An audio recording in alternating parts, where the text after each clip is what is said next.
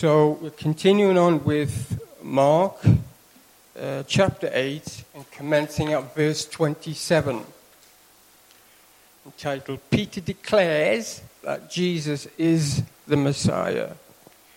Jesus and his disciples went on to the villages around Caesarea Philippi. On the way, he asked them, Who do people say I am? They replied, Some say John the Baptist, others say Elijah, and, other, and still others one of the prophets. But what about you? He asked. Who do you say that I am? Peter answered, You are the Messiah. Jesus warned them not to tell anyone about him. Verse 31 He then began to teach them that the Son of Man must suffer many things and be rejected by the elders, the chief priests, and the teachers of the law, and that he must be killed and after three days rise again.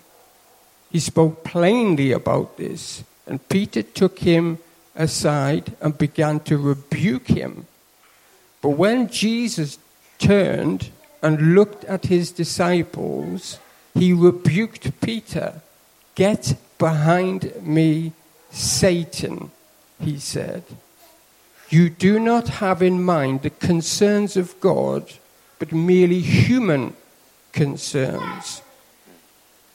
Verse 34. Then he called the crowd to him along with his disciples and said, Whoever wants to be my disciple must deny themselves and take up their cross and follow me. For whoever wants to save their life will lose it, but whoever loses their life for me and for the gospel will save it. What good is it if for someone to gain the whole world yet forfeit their own soul? 37. Or what can anyone give in exchange for their soul? If anyone is ashamed of me and my words in this adulterous and sinful generation, the Son of Man will be ashamed of them when he comes in his Father's glory with the holy angels. And he said to them, Truly I tell you, some who are standing here will not taste death before they see the kingdom of God has come with power. Chapter 9, verse 2.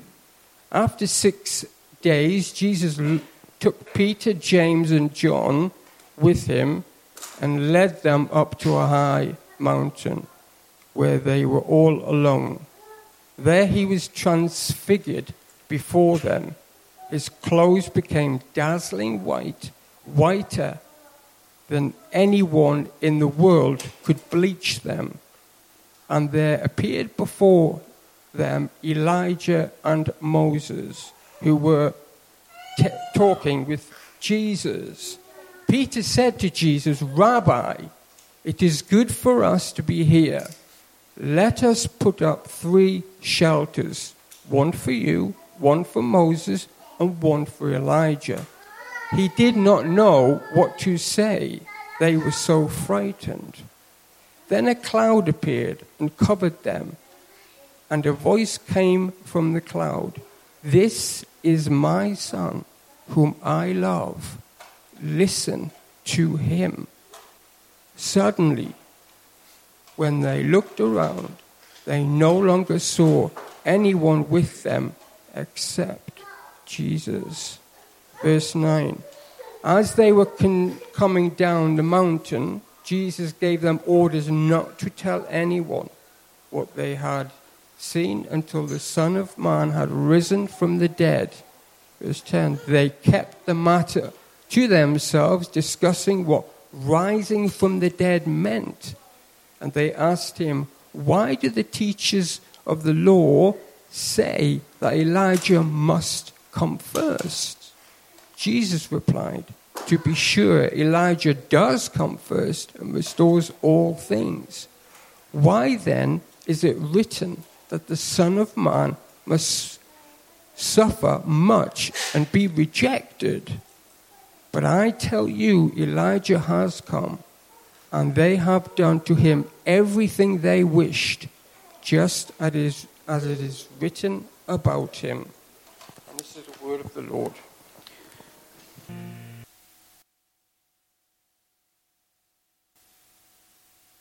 to you all. It's great to see you all. For those of you who don't know, my name's Dav. I'm uh, the minister of the church, and I'll be preaching God's word this morning. And it is such a privilege, isn't it, to open God's word up together, to listen to his voice. And our hope and our prayer is that God would speak in the power of the Holy Spirit by the preaching of his word. So we're continuing with our series in the book of Mark. And we're in chapter 9, verses 2 to 13 this morning, and it's on page 1012 in the church Bibles. 1012, Mark chapter 9, verses 2 to 13. Jesus, the God of Moses, Elijah, and John the Baptist. You might be thinking, I can't really remember reading about John the Baptist in Mark chapter 9, verses 2 to 13. But he is there. We do read Moses' name, Elijah's name, but also John the Baptist is referred to as well. Let's begin by reading Mark chapter 8, verses 36 through to chapter 9, verse 3. Mark chapter 8, verse 36 through to chapter 9, verse 3. Let us hear God's word. Jesus said, What good is it? for someone to gain the whole world, yet forfeit their soul? And what can anyone give in exchange for their soul? If anyone's ashamed of me and my words in this adulterous and sinful generation, the Son of Man will be ashamed of them when he comes in his Father's glory with the holy angels. Truly, I tell you, some who are standing here will not taste death before they see that the kingdom of God has come with power. After six days, Jesus took Peter, James, and John with him and led them up a high mountain where they were all alone. There, he, Jesus, was transfigured before them. His clothes became dazzling white, whiter than anyone in the world could bleach them. Now, what does Jesus mean in verse 1, in Mark chapter 9, verse 1? What does Jesus mean when he says, Truly I tell you, some who are standing here, so some of you, 12 apostles, some of you will not taste death, some of you will not die before you see that the kingdom of God has come with power. What does it mean to see the kingdom of God come with power? What does that mean? Well, firstly, we need to know what the kingdom of God is. And that is huge, isn't it? That's a huge theme in the Bible the kingdom of God. That word kingdom appears 160 times in the New Testament. And then the phrase kingdom of God appears 67 times in the New Testament. So it's quite a big deal, isn't it? Especially in the Gospels. The kingdom of God. When you read the New Testament, you can't escape that phrase, the kingdom of God. So, what is it? Could we adequately explain the kingdom of God to a non Christian? Could we adequately explain the kingdom of God to a new Christian? Do we know what the kingdom of God is? Well, there's a lot to say about the kingdom of God. We could preach on it for about a year. We could do a epic series on the kingdom of God, couldn't we? because there are several aspects to the kingdom of God. But this morning, I'm briefly going to mention four aspects of the kingdom of God. And first and foremost, the kingdom of God is Jesus. The kingdom of God is Jesus. What do we read in Luke chapter 17, verses 20 and 21? Once, on being asked by the Pharisees when the kingdom of God would come, Jesus replied, The coming of the kingdom of God is not something that can be observed, nor will people say, Here it is, or there it is, because the kingdom of God is in your midst. Jesus referring to himself. I am the kingdom of God, and I'm here in the middle of you. So, where the king is, that's where the kingdom is. Where the king is, and the king of God's kingdom is Jesus, where the king is, that's where the kingdom is. I remember hearing a minister being interviewed, a minister that was born in one part of the country and he was raised in another part of the country. And his ministry took him all over the country, his ministry took him all over the world. So he'd lived in many different parts of the country, lived in many different parts of the world. And someone asked him, So, where would you consider home? Is it where you were born, where you were raised, where you currently lived? Where do you consider home? And his line, is, and his uh, line was, Home is where my wife is. Wherever my wife is, that's where home is. If I'm doing ministry in India and I'm feeling homesick, it's where my wife is, whatever part of the country we're living in. The homemaker, so to speak. Wherever she is, everything's right. That's where I long to be, isn't it? And where Jesus is, there is the kingdom. So, first and foremost, the kingdom of God is Jesus. And I suppose another logical way of explaining the kingdom of God is to say the kingdom of God is where God has rule and reign, isn't it? The kingdom of God is where he has rule and reign. I suppose if someone were to ask the question, what is the kingdom of Queen Elizabeth II? What is the kingdom of Queen Elizabeth II? It's where she has rule and reign, isn't it? The kingdom of Queen Elizabeth II is Wales, Scotland, Northern Ireland, and the Commonwealth countries Australia, Canada, to name just a few, isn't it? Queen Elizabeth II's throne, where's that? Her 1953 throne, it's in Windsor, isn't it? Not far from here. Her throne is in Windsor, but her kingdom is Wales, England, Scotland, Australia, Canada, Bahamas, Anyway, I'll stop there. But you get the message, don't you? God rules and reigns from heaven over the whole universe. God's throne is in heaven, but he rules and he reigns over the whole universe. So, secondly, and broadly speaking, the kingdom of God is his rule and reign from heaven over the whole universe. What do we read in Psalm 103, verse 19? The Lord has established his throne in heaven, and his kingdom rules over all. Isn't that amazing? Nothing happens in the universe unless God allows it to happen. A drop of rain will not land on this earth unless God says so. Everything is in his hand, is in his control. And that's not always easy to accept. But God is in control. He's never taken by surprise. Everything is planned. Yes, even the hard and painful things, the difficulties, the hardships, the tragedies, God's in control. He rules and he reigns over all. He rules and he reigns in heaven, in outer space, in this atmosphere, on this earth. But all the apostles would have known this, wouldn't they? They'd have known Psalm 103, verse 19. So, knowing that God rules and reigns over the whole universe doesn't mean seeing the kingdom of God coming with power.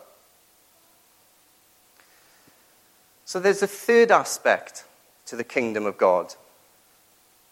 Suppose, thirdly and more narrowly, the kingdom of God is his spiritual rule and reign in the hearts and lives of his people, the church. So the kingdom of God is God's people, the church, him ruling and reigning in our hearts and our lives. If people have heard the gospel, believed the gospel, repented of their sins, and maybe ordinarily then gone through the waters of baptism, they are members or citizens of God's kingdom. People who believe the gospel and have repented. What do we read in Colossians chapter 1, verses 13 and 14? The Apostle Paul writing to the church in Colossae. He has rescued us from the dominion of darkness and brought us into the kingdom of the Son he loves in whom you have redemption, the forgiveness of sins. And I'd like to just stop there. Are you a member of God's kingdom? Are you a citizen of God's kingdom? Have you believed the gospel? Do you believe that Jesus died for you, rose for you? Do you believe that Jesus is the Christ, God's Son? Have you repented of your sins? Have you turned away from your sins? Have you changed your mind? I'm not going to believe those things anymore. I'm not going to live that way anymore. I'm going to follow Jesus. He's my Lord and my Savior. I'm going to allow Him to be King of my life. He's going to rule and reign in my heart and my life. And for us, professing Christians here this morning, is it obvious to everyone that Jesus is King of our lives? When people look at us, do they say, You're just like me? No different to me, really. We've all heard the phrase, haven't we? Or we know who wears the trousers in that house. It's such an awkward phrase, isn't it? You feel, oh, whenever you hear someone say, well, it's clear who wears the trousers in that house. Have you heard someone say that? It's awkward, isn't it? But what should people be saying about Christians? Oh, it's clear who rules and reigns in that house. That home, that family, they're run by Jesus. He's the king of that family. He's the king of that person's life. He rules and reigns in that home, in that person's heart and life. Is it clear for everyone to see who wears the trousers, so to speak, in our house? Is it clear to see that Jesus rules and reigns in our house? But again, the apostles would have seen people repent and believe, wouldn't they? And the apostles would see a lot of people repent and believe. They would see the church going global, wouldn't they? They'd see the church becoming international. So, seeing the kingdom coming in power didn't mean seeing sort of conversions and the church going global. No, there's a fourth aspect to the kingdom of God. So, how and when did the apostles see the kingdom of God come with power before they died? How did some of the apostles see the kingdom of God come in power before they died? Well, the fourth aspect to the kingdom of God is that he rules and reigns one day physically here on earth forever and ever as he does in heaven right now. The kingdom of God is God's future physical rule and reign on earth as it is in heaven. What we read in Revelation chapter 11, verses 15 to 17. The seventh angel sounded his trumpet, and there were loud voices in heaven which said, The kingdom of the world has become the kingdom of our Lord and his Messiah, and he will reign forever and ever. And the 24 elders who were seated on their thrones before God fell on their faces and worshipped God, saying, We give thanks to you, Lord God Almighty, the one who is and who was, because you have taken your great power and have begun to reign. So one day, Jesus is going to return in his Father's glory with his angels and the souls of all the believers who are in heaven. And Jesus is going to raise the dead, and the souls of the believers in heaven will be reunited with their resurrected, glorious bodies. And then Jesus is going to carry out the judgment, and we will live forever and ever on earth where Jesus would have created a new heaven and a new earth, a new creation. His throne will come down from heaven to earth. God will rule and reign physically here on earth as he does in heaven right now. It's the second coming. But none of the apostles saw that, did they, before they died? Nobody's seen that yet, have we? That's what we're all looking forward to. We're looking forward to Jesus returning in his Father's glory with all the angels, bringing the souls of believers with him. We're looking forward to the judgment, to the resurrection. We're looking forward to the new heavens and the new earth, the new creation.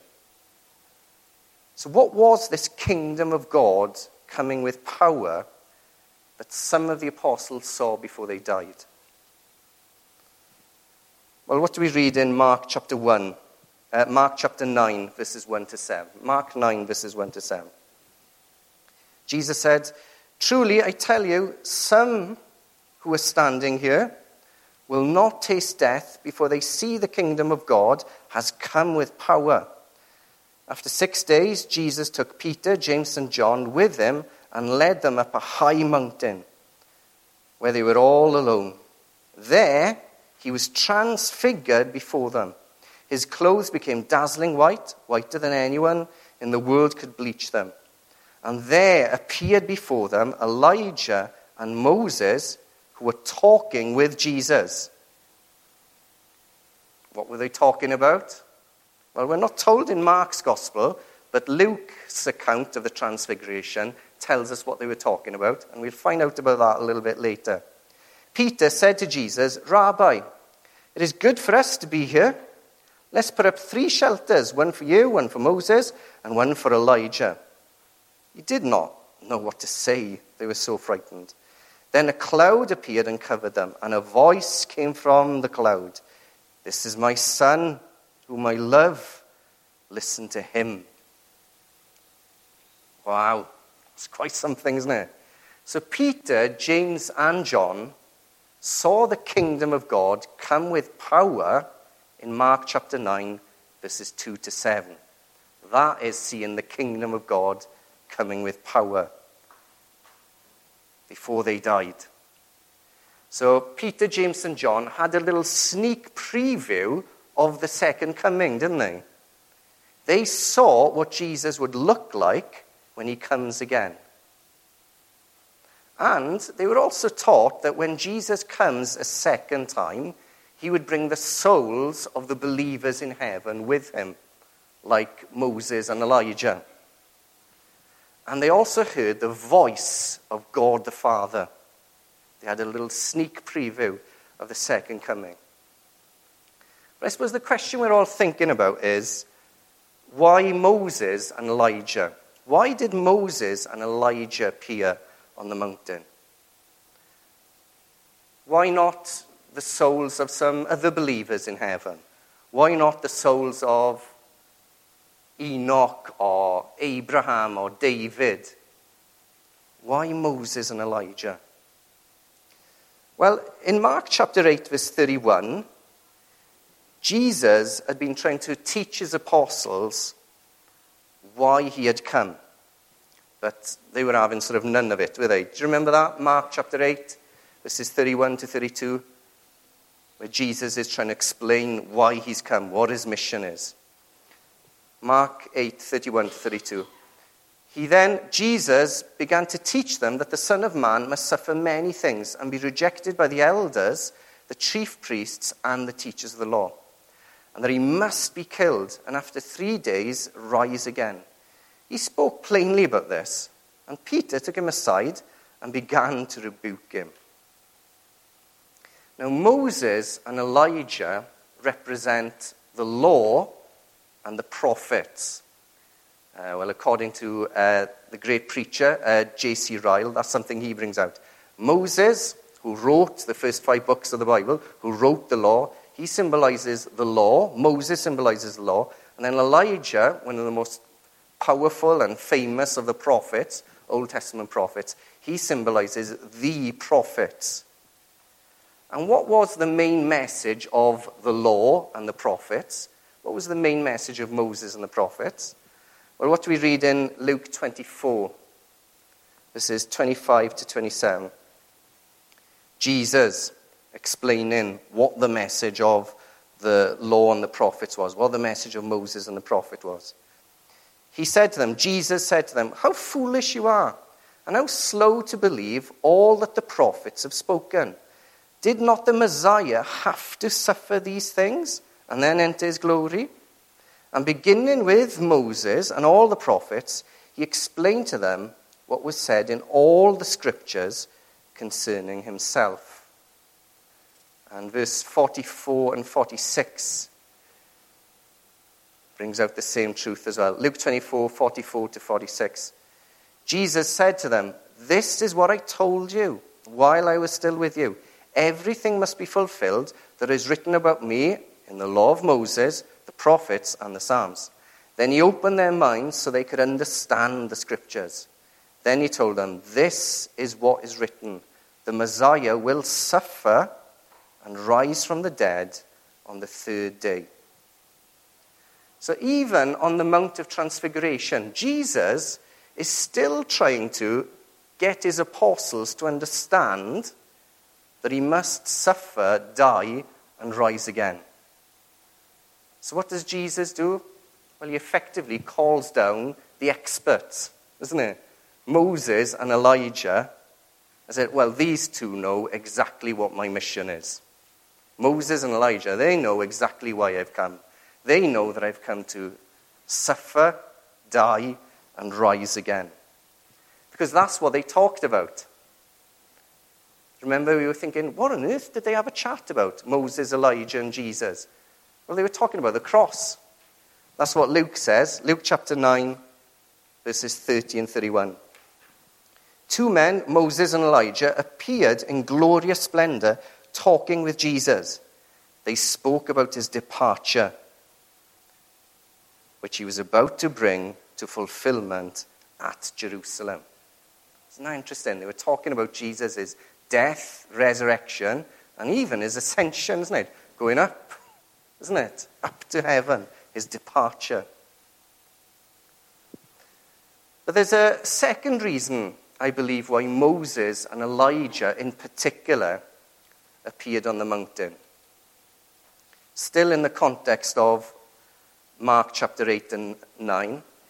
So in Mark chapter 8, verses 34 to 38, Jesus taught what is involved in following him. Jesus taught about what's involved in following him. What do we read there? Mark chapter 8, verses 34 to 38. Jesus said, Whoever wants to be my disciple must deny themselves and take up their cross and follow me. For whoever wants to save their life will lose it. But whoever loses their life for me and for the gospel will save it. What good is it for someone to gain the whole world yet forfeit their soul? What can anyone give in exchange for their soul? If anyone is ashamed of me and my words in this adulterous and sinful generation, Son of Man will be ashamed of them when he comes in his Father's glory with the holy angels. And Moses and Elijah are a perfect example, aren't they, of a life of suffering and sacrifice for Christ. Moses and Elijah. I suppose if you had to pick two, if you had to pick two Old Testament characters who suffered for Christ, who would you choose? It'll probably be Moses and Elijah, wouldn't it? What we read in Hebrews chapter 11, verses 24 to 26? By faith, Moses, when he'd grown up, refused to be known as the son of Pharaoh's daughter.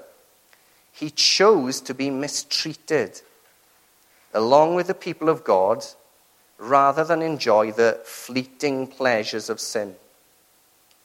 He regarded disgrace for the sake of Christ as of greater value than the treasures of Egypt because he was looking ahead to his reward.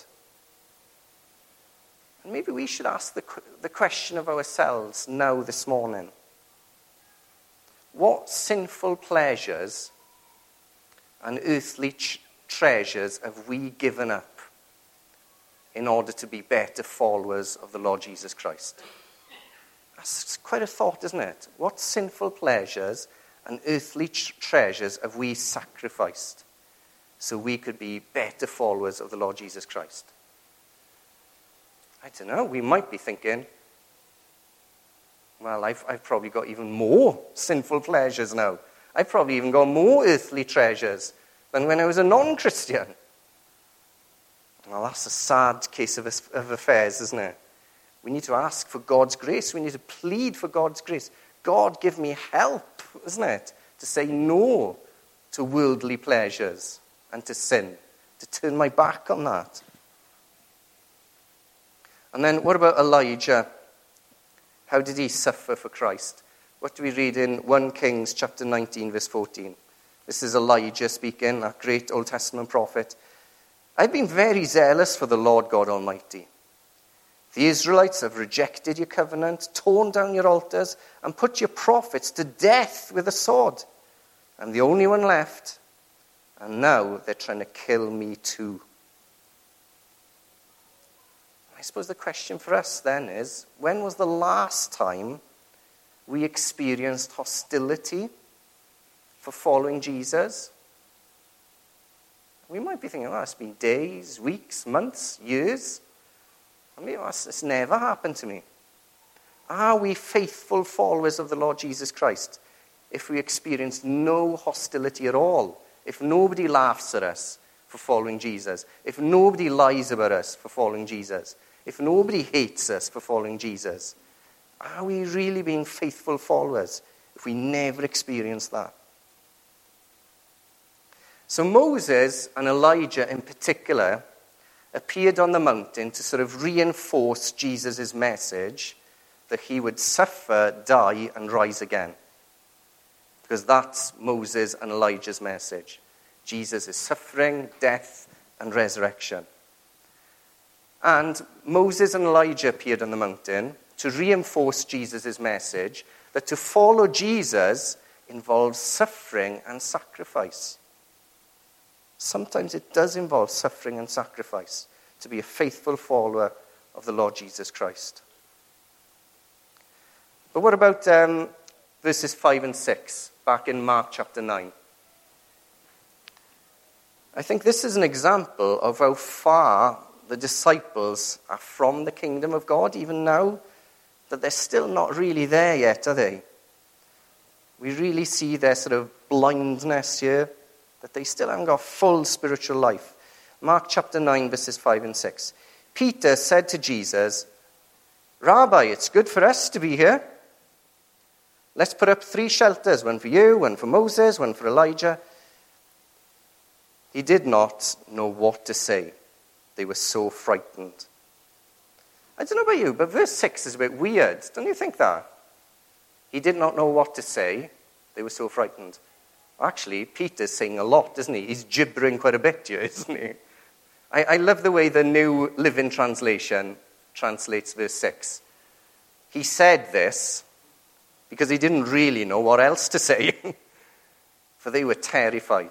Have you ever seen that when someone is frightened, they start talking nonsense, don't they? They start sort of confessing things.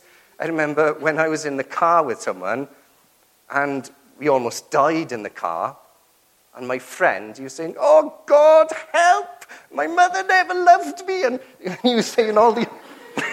he was so frightened, he just blurted out the weirdest things that came into his head. And I was just quiet, thinking, oh, I'm, I'm going to die. I think this is what's going on here with Peter, isn't it? He says, You're like, Peter, shut up, isn't it? Just shh, isn't it? Stop talking rubbish. It, it kind of goes to show his heart, doesn't it? Sometimes, when people are put in certain situations, what's really on their heart just boils out, doesn't it? Sometimes, when someone really loses the plot with you, when you get into an argument, maybe with your wife, this has never happened to us, by the way, but sometimes when you get into an argument and it all comes out, you say, all right, so that's what you really think about me, isn't it? Sometimes it all comes to the surface, isn't it, when someone gets really intense and emotional, isn't it? So we really see how sinful and selfish Peter's heart is. What does he say? Well, it's good for us to be here. Isn't this great for us? It's like, oh, Peter, what about the others? What about a lost and dying world? And sometimes we can slip into that, isn't it? Hey, it's nice for us to be together this morning, isn't it? Isn't this nice, what we're doing here this morning? But what about the other 8,000 people living in Binfield? What about the other thousands and thousands of people living in Bracknell and the surrounding areas? There are thousands of people this morning who are missing out on worship because they don't know Jesus as their Lord and Savior. We should never say, oh, it's good for us to be here. Yeah, it is good for us to be here, but what about a lost and dying world? What about the people who are missing out on worship this morning? He's a bit selfish there, isn't he, Peter? And then what does he say in the second half of verse 5? Let's put up three shelters one for you, one for Moses, one for Elijah. What is Peter doing there? He's basically saying, Well, Jesus, you're, you're basically just like one of them, aren't you? You're just the same as Moses, and you're the same as Elijah. You're on par with Moses and Elijah. You just deserve a shelter the same as them. Nothing more special. Jesus isn't equal to Moses and Elijah, is he? He's greater than Moses. He's greater than the prophets. And it's no surprise that the Father has to sort of interrupt you you can almost imagine the Father in heaven going, What is going on here with people? Right, I need to say something here. Now is the time to say something. And it's incredible, isn't it? Mark chapter 9, verse 7. Then a cloud appeared and covered them so that they wouldn't see the Father and die.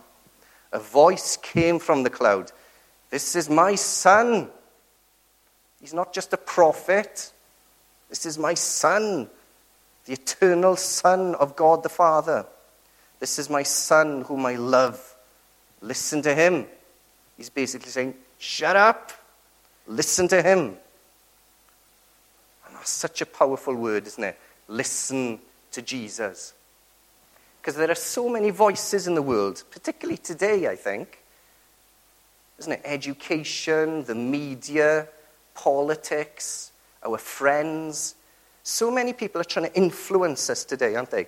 This is how you should behave. This is how you should think.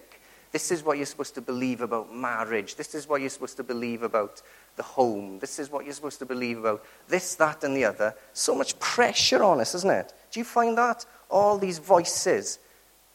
But ultimately, there's only one voice we should listen to, and that's the voice of Jesus, isn't it? Listen to him.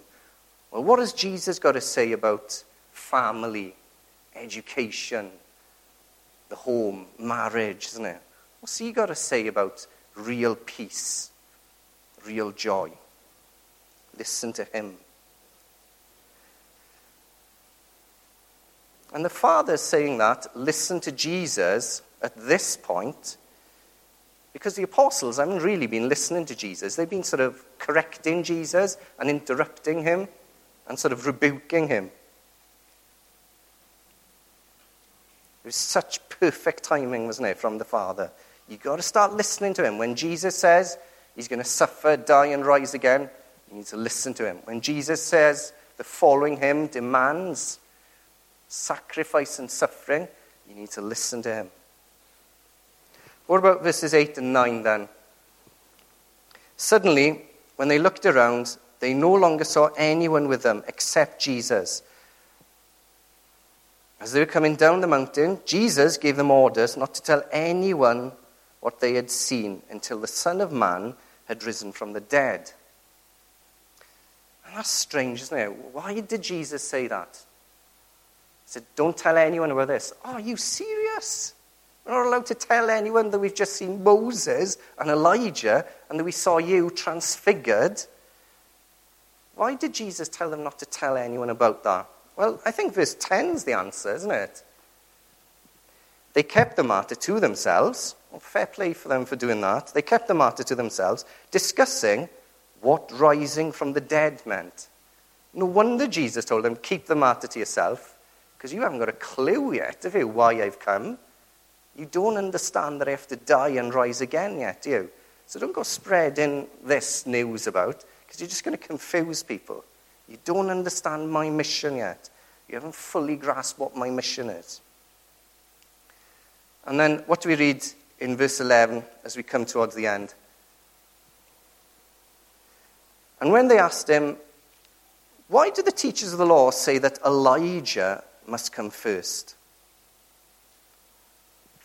So they're a bit confused here, aren't they? Peter, James, and John. They're a bit confused.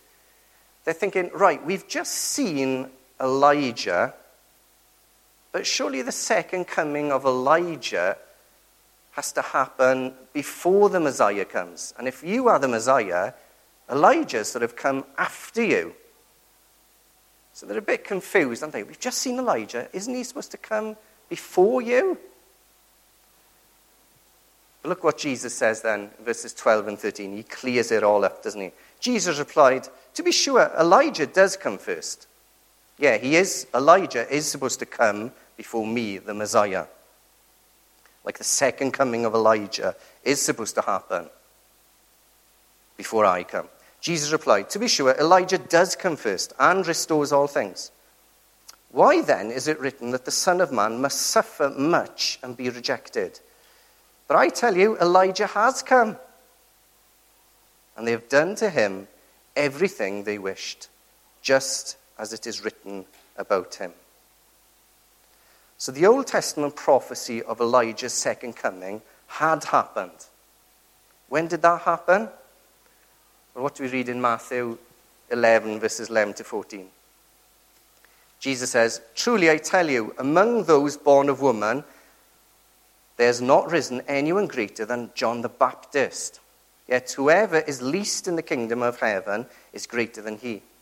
From the days of John the Baptist until now, the kingdom of heaven has been subject to violence, and violent people have been raiding it.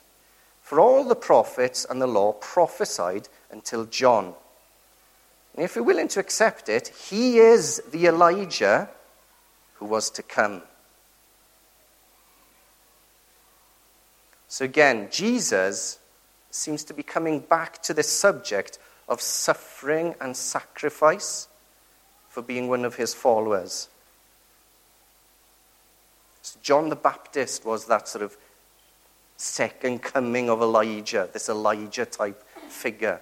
He is the one who did fulfill the Old Testament prophecies that Elijah must come before the Messiah, the Son of God. And what happened to John the Baptist? Well, he suffered for following Jesus, didn't he? In the same way as Moses and Elijah suffered for following Christ. Again, it's coming back to this subject of suffering and sacrifice for following Jesus. That's even there, isn't it? In the account of the Transfiguration. I don't know how many of you have heard of the organization Open Doors. But this year, they published figures that 245 million Christians worldwide are facing severe persecution. What does that mean, severe persecution? That's a lot, I think. 245 million. And apparently, 80% of all religious persecution in the world is targeted at Christians. So Christians are the most persecuted group on planet Earth. Should we be surprised at that? The 245 million Christians are being persecuted severely today, and that 80% of all religious persecution in the world is targeted at Christians, we shouldn't be surprised, should we? We shouldn't be surprised. The call to follow Jesus sometimes does involve suffering and sacrifice. People will laugh at us. Some people might hate us. Some people might lie about us. So in Mark chapter 9, verses 2 to 13, we see those three big questions answered again, don't we? Do you remember those questions? Who is Jesus? Well, the answer is clear in verse 7. Who is Jesus? He's the Son of God, isn't he? The Son whom he loves. And he calls us to listen to him. And why did Jesus come? Well, Jesus came to suffer and die as a sacrifice for our sins and to be raised from the dead to give us new life. That was the message of the Old Testament prophets, wasn't it? That's what Moses and Elijah talked to Jesus about on the mountain of transfiguration. And then, thirdly and lastly, what is involved in following Jesus? Well, first and foremost, listening to him. If we want to follow Jesus, we need to listen to him. Following Jesus will also involve suffering and sacrifice, just as Moses suffered, just as Elijah suffered, and just as John the Baptist suffered. But there is great peace and comfort to be had, even in suffering. Great grace and peace from our generous God. Let's respond to God's words in prayer. Let's worship God in prayer. And uh, I wonder, Dave, would you mind praying first? And then it's open uh, for a few others to pray. Uh, but please feel free to pray quietly and silently in your own heart and mind. And maybe if you're not a believer here this morning, maybe now could be the time for you to cry out, Jesus, I want to believe in you. Jesus, I believe that you are the Son of God. I believe that you died for me and rose for me. I want to repent of my sins. I want to follow you with all my heart, no matter what the cost.